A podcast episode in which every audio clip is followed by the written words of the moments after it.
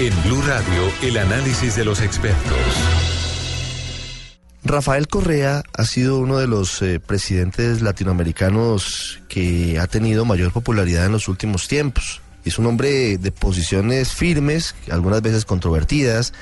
En Ecuador, su revolución ciudadana generó una cantidad de cambios importantes. Salió del poder hace algunos meses, lo dejó en manos de Lenín Moreno, fue quien él incluso apoyó para que llegara al Palacio de Carondelet. Y hoy, como la vida, la política también es dinámica, parecen estar cada día más distantes. Rafael Correa es un personaje muy importante para Colombia porque es muy cercano a nuestro país, ha tenido momentos muy importantes que ver con la reciente historia política de Colombia y por eso queremos saludarlo, queremos hablar con él de su presente, de Ecuador, y por supuesto de Colombia. Señor expresidente Rafael Correa, gracias por estar con nosotros aquí en el radar en Blue Radio.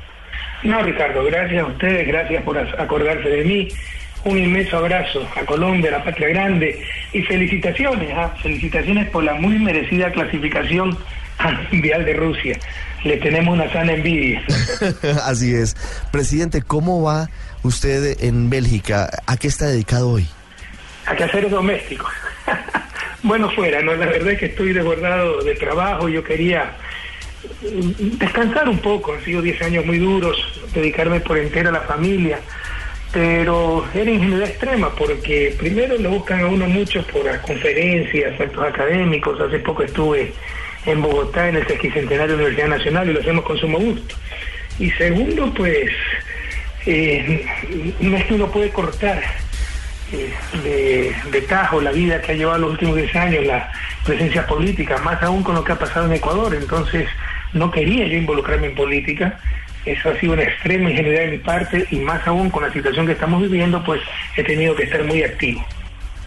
En Colombia, de alguna manera, eh, tuvimos una situación eh, similar de distanciamiento entre presidente y expresidente que llegaron de alguna manera juntos a esa sucesión con lo que ha pasado con el presidente Santos y el expresidente Álvaro Uribe. Usted obviamente conoce esa situación. ¿Pensó que iba a pasar eh, en su caso eventualmente? Jamás. Yo lo conversé con el presidente Santos. Le dije que lo que menos quería una situación similar, que Lenín Moreno era básicamente una buena persona en la que se podía confiar, que no era un tipo de convicciones firmes, se lo dije a Juan Manuel, incluso un tipo de centro derecha, pero que confiaba en su lealtad, eh, en su transparencia, y bueno, así en general estuve totalmente equivocado, pero lo que menos quería para mi país una situación como la que conozco, la conozco bien, si viví en Colombia, pero por motivos un poco diferentes. ¿no? El presidente Uribe se opuso a la paz.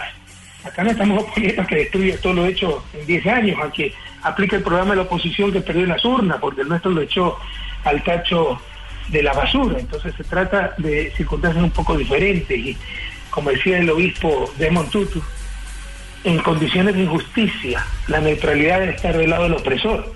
O sea, que claramente hay alguien que ha traicionado los principios de la revolución ciudadana, el voto que dio el pueblo ecuatoriano en las urnas, votó por la continuidad de un proyecto y está totalmente entregado a los adversarios de siempre. En el caso de toda la derecha, ¿no? Dime con quién anda y eres quién eres.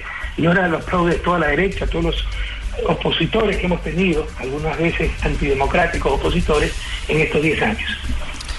¿Por qué se ha distanciado eh, el presidente Lenín Moreno de, de usted? ¿Realmente ha sido tan profundo el cambio que pretende adelantar en Ecuador? Terrible. No es un cambio que pretende adelantar, es volvernos al pasado, el país de la camioneta. No sé si se acuerda usted cuando en el 97 votaron a un presidente que ha sido lo peor de la política ecuatoriana, Dala Bucarán, pero era presidente constitucional. Lo votaron por mayoría de votos, como decían el loco Bucarán, lo votaron por insanidad mental. Por mayoría de votos en, el Congreso en ese entonces. Sí, así es. Es decir, se le decían al chino, lo votaban por extranjero. Pusieron, no a la vicepresidenta, los amarres de la partidocracia, eh, pusieron, con los amarres de la partidocracia pusieron un presidente interino, que era el presidente del Congreso, Fabián Alarcón, para dar un baño de legitimidad, tremenda monstruosidad jurídica en toda la historia del Ecuador, ninguna constitución ha tenido el puesto de presidente interino, claramente era una ruptura constitucional, llamar a una consulta popular para que el pueblo apruebe lo que habían hecho, como que si la opinión de la mayoría en democracia significa verdad. No, la democracia debe basarse también en reglas preestablecidas. Y luego de esa, como decimos en Ecuador, zapada criolla, votar un presidente constitucional por malo que este fuese, nombrar un presidente interino, llamar una consulta popular para tratar de legitimar eso con el voto popular, sí, lograron una victoria en el corto plazo. Y 10 años pasamos una inestabilidad tremenda porque destruyeron toda la institucionalidad, porque empezó la gente a movilizarse a querer votar todos los presidentes, y ninguno de los siguientes gobiernos, desde el gobierno de Bucarán hasta antes del mío, acabó el periodo para que fue elegido, y en 10 años tuvimos 7 presidentes. ¿Por qué se le llama el país de la camioneta? Porque los políticos victoriosos después de votar a Bucarán pues se pasearon Orondo, por Quito, en una camioneta. Esos mismos sectores, incluso los mismos actores, están representados hoy en día en lo que está pasando en Ecuador. Quieren volvernos ese país del pasado. Por ejemplo, han convocado una consulta popular para tomarse el Consejo de Participación Ciudadana y una de las funciones del Estado que elige a la autoridad de control. Quieren reemplazarlo por un consejo nombrado directamente por representantes del Ejecutivo y que este Consejo le quieren dar las funciones de la Asamblea Nacional, lo cual es reformar la estructura del Estado, es extremadamente inconstitucional, para que pueda juzgar, evaluar. Pero estamos hablando del fiscal hasta el Consejo de Judicatura, pasando por el Consejo Nacional Electoral. Un verdadero golpe de Estado. Volver al país de la camioneta, los medios de comunicación, los analistas, supuestos analistas, los opositores, ven para otro lado y dejan pasar tremenda monstruosidad. Yo quiero decirle que en Ecuador no es que se da una pelea de compadres, como quieren hacer creer muchas veces. Nos están volviendo al país del pasado. En tres meses nos ha hecho más daño que en diez años la oposición. ¿Y por qué? Se preguntará. Porque ahora sabemos que esa gente nunca estuvo con nosotros. Eran tan solo lobos disfrazados de ovejas, esperando su oportunidad para hacernos daño, para destruirnos y para volver al pasado. Sí. Presidente Correa, la consulta popular que está impulsando el presidente Lenín Moreno hoy en Ecuador supuestamente tiene como objetivo cerrar la puerta a una reelección indefinida. ¿Esto usted cree que tiene el tinte de evitar que usted regrese a la política ecuatoriana? Pero si solo falta mi foto y número de cédula, y para eso gastan 60 millones. Qué mediocridad, Dios mío. Me preguntaban a mí, le firmaba ante notario que no iba a presentar nunca más de candidato y lo ahorramos 60 millones al pueblo ecuatoriano. Pero eso es parte del plan. Mire, la consulta tiene siete preguntas. Cinco son hojarascas, cosa que se puede hacer hasta con decreto ejecutivo. Por ejemplo, Yasuní TT, que él sí va a proteger Yasuní y de 1.030 hectáreas que ha autorizado la Asamblea para intervenir en el Yasuní, porque es parque nacional, se requiere autorización de la Asamblea, ahora solo van a ser 300. En verdad, yo ya había anunciado al país que iban a afectarse tan solo 250 hectáreas. Entonces están engañando, ellos se está ahorrando una gota de petróleo y que va a aumentar en 50 mil hectáreas el área intangible, eso lo puede hacer por decreto. El Yosemite tiene un millón de hectáreas. Entonces es pura hojarasca. El verdadero fondo de la consulta son dos preguntas. Lo que le manifestaba de la toma, apoderarse del Consejo de Participación Ciudadana, otorgarle funciones que son de la Asamblea Nacional, es decir, control político, evaluar a los funcionarios desde el fiscal hasta el Consejo de Judicatura, pasando por Consejo Nacional Electoral, Procurador, Superintendencia, Defensor Público, etcétera, y de tal forma que o te portas bien o te saco, ¿no? O directamente te saco y pongo mi gente. Se imagina el presidente que se, que se siente. Presidente que llega en la cresta de la ola de popularidad, le caen mal las autoridades de control, llama una consulta popular y se va a actuar las autoridades de control. O sea, se acabó el Estado de Derecho, una barbaridad. Ojalá la Corte Constitucional cumpla su rol histórico y no dé la autorización para preguntas tan absurdas. Y lo segundo, que tiene que ver con lo primero, es impedir la reelección, porque si saben que se hacen tremenda monstruosidad, yo me les presento en el 2021, los derroto y le quito todos los saqueados. Es parte del plan. Son las dos preguntas que eh, el, el verdadero motivo de la consulta popular. Las otras cinco son hojarascas. Presidente, usted eh, viendo la situación y diciendo que, claro, quería descansar unos meses o unos años y, y, dedicarse a otras cosas, la situación política hoy de su país, de Ecuador, lo ha llevado a replantear esa idea y podría regresar antes a su país y volver a la arena política? Vea, yo le voy a decir algo que tal vez para usted es difícil de creer, sobre todo cómo me presenta la prensa y cómo nos presentan a todos nosotros, ¿no? A mí el poder por el poder no me gusta eso está rodeado de seguridad, estar siempre eh, en el escrutinio público. Me gusta la vida privada, me gusta la vida sencilla, me gusta la vida de familia. Eso es lo que vine a buscar acá. Lastimosamente, también, lastimosamente en este contexto, sabemos asumir responsabilidades, sabemos la obligación y los compromisos que tenemos ante la historia. No podemos permitir que los de siempre nos vuelvan al pasado. Si es que la Corte Constitucional permite, que es la que tiene que calificar la constitucionalidad de la pregunta de la consulta, la consulta de la pregunta del Consejo de Participación Ciudadana es inconstitucional por los ocho costados. La reelección es reelección de derechos, también inconstitucional. Que la alternancia, dicen alternabilidad, la palabra es alternancia. Vea, en los principios de eh, la, eh, eh, la Convención Interamericana de Derechos Humanos, artículo 23, los motivos para discriminar, para impedir la participación electoral, son edad, ciertas condiciones de, de salud mental, por ningún lado existe que ya haya sido elegido. Es una discriminación injustificada. Es regresión de derechos, eso no debería pasar el control constitucional. Pero si pasa todo eso, entonces nuestra alternativa sería, como movimiento político, convocar una asamblea constituyente. Eh, ¿Cómo se convoca una asamblea constituyente de la ciudadanía?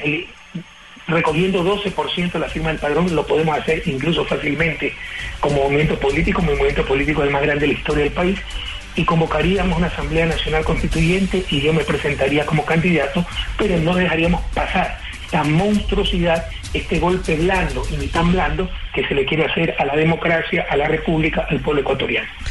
¿En cuánto tiempo podría tomarse esa determinación? Es decir, ¿en cuánto tiempo se determina por parte de la justicia ecuatoriana si es o no legal la consulta que plantea el presidente Moreno?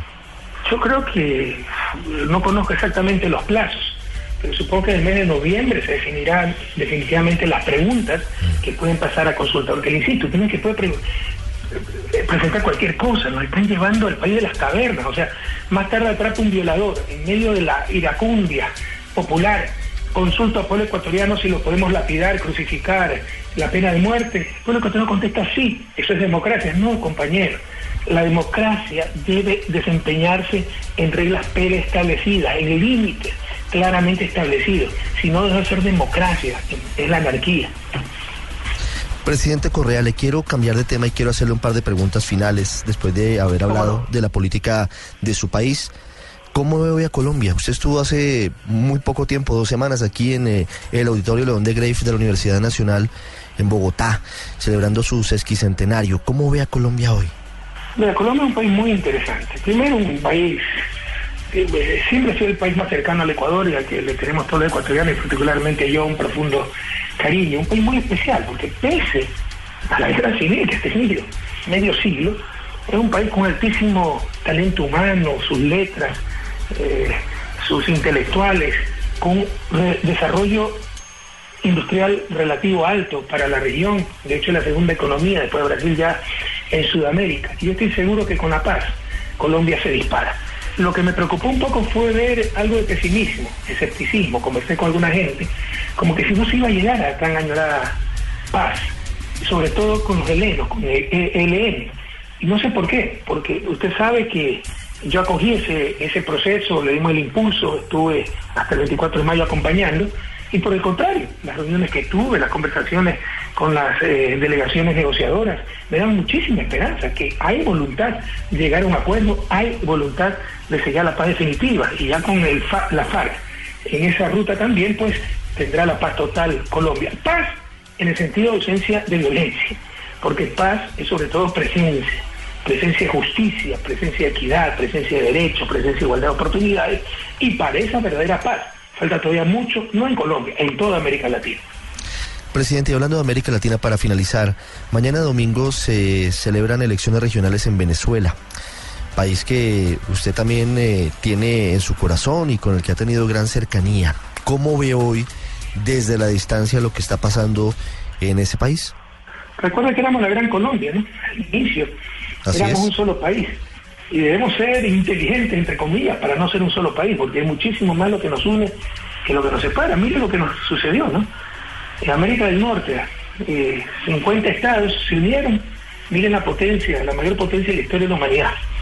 Eh, pero el Río Bravo, hacia el sur, estamos en los Estados Unidos latinoamericanos, cuando hay que, hay que ser inteligente, insisto, buscar las diferencias para para ser diferentes países. Ojalá entendamos eso los latinoamericanos, nos sirva de ejemplo la Unión Europea, que hace una treintena de países que hace unas décadas se mataban entre ellos, diferentes culturas, diferentes idiomas, diferentes sistemas eh, políticos, diferentes religiones, con la voluntad de unión se integraron. Ellos tendrán que explicarle a sus hijos por qué se unieron. Nosotros tendremos que explicarle a los nuestros por qué nos demoramos tanto.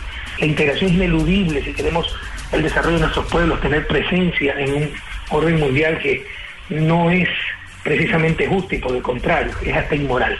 Pero en todo caso, en la situación de Venezuela, siempre lo dijimos, el problema venezolano lo tiene que resolver el pueblo venezolano en democracia y en paz. Y creo que lo están logrando. Ya tenemos elecciones el día domingo, usted sabe que las elecciones no es lo único en democracia, es necesario pero no suficiente, elecciones libres, periódicas, etcétera, para que haya democracia, pero es lo esencial y es una válvula de escape para los conflictos sociales. Entonces yo creo que ya estamos viendo claramente una solución para el problema venezolano representada en esas elecciones que se va a tener el día domingo. Señor presidente Rafael Correa, gracias por estos minutos con los oyentes del radar en Blue Radio. Ha sido un placer. Gracias a ustedes, un abrazo a Colombia, qué bien que nos trataron cuando estuve por allá y mucha suerte en el Mundial. Le insisto, le tenemos sana envidia. Gracias. Gracias a usted.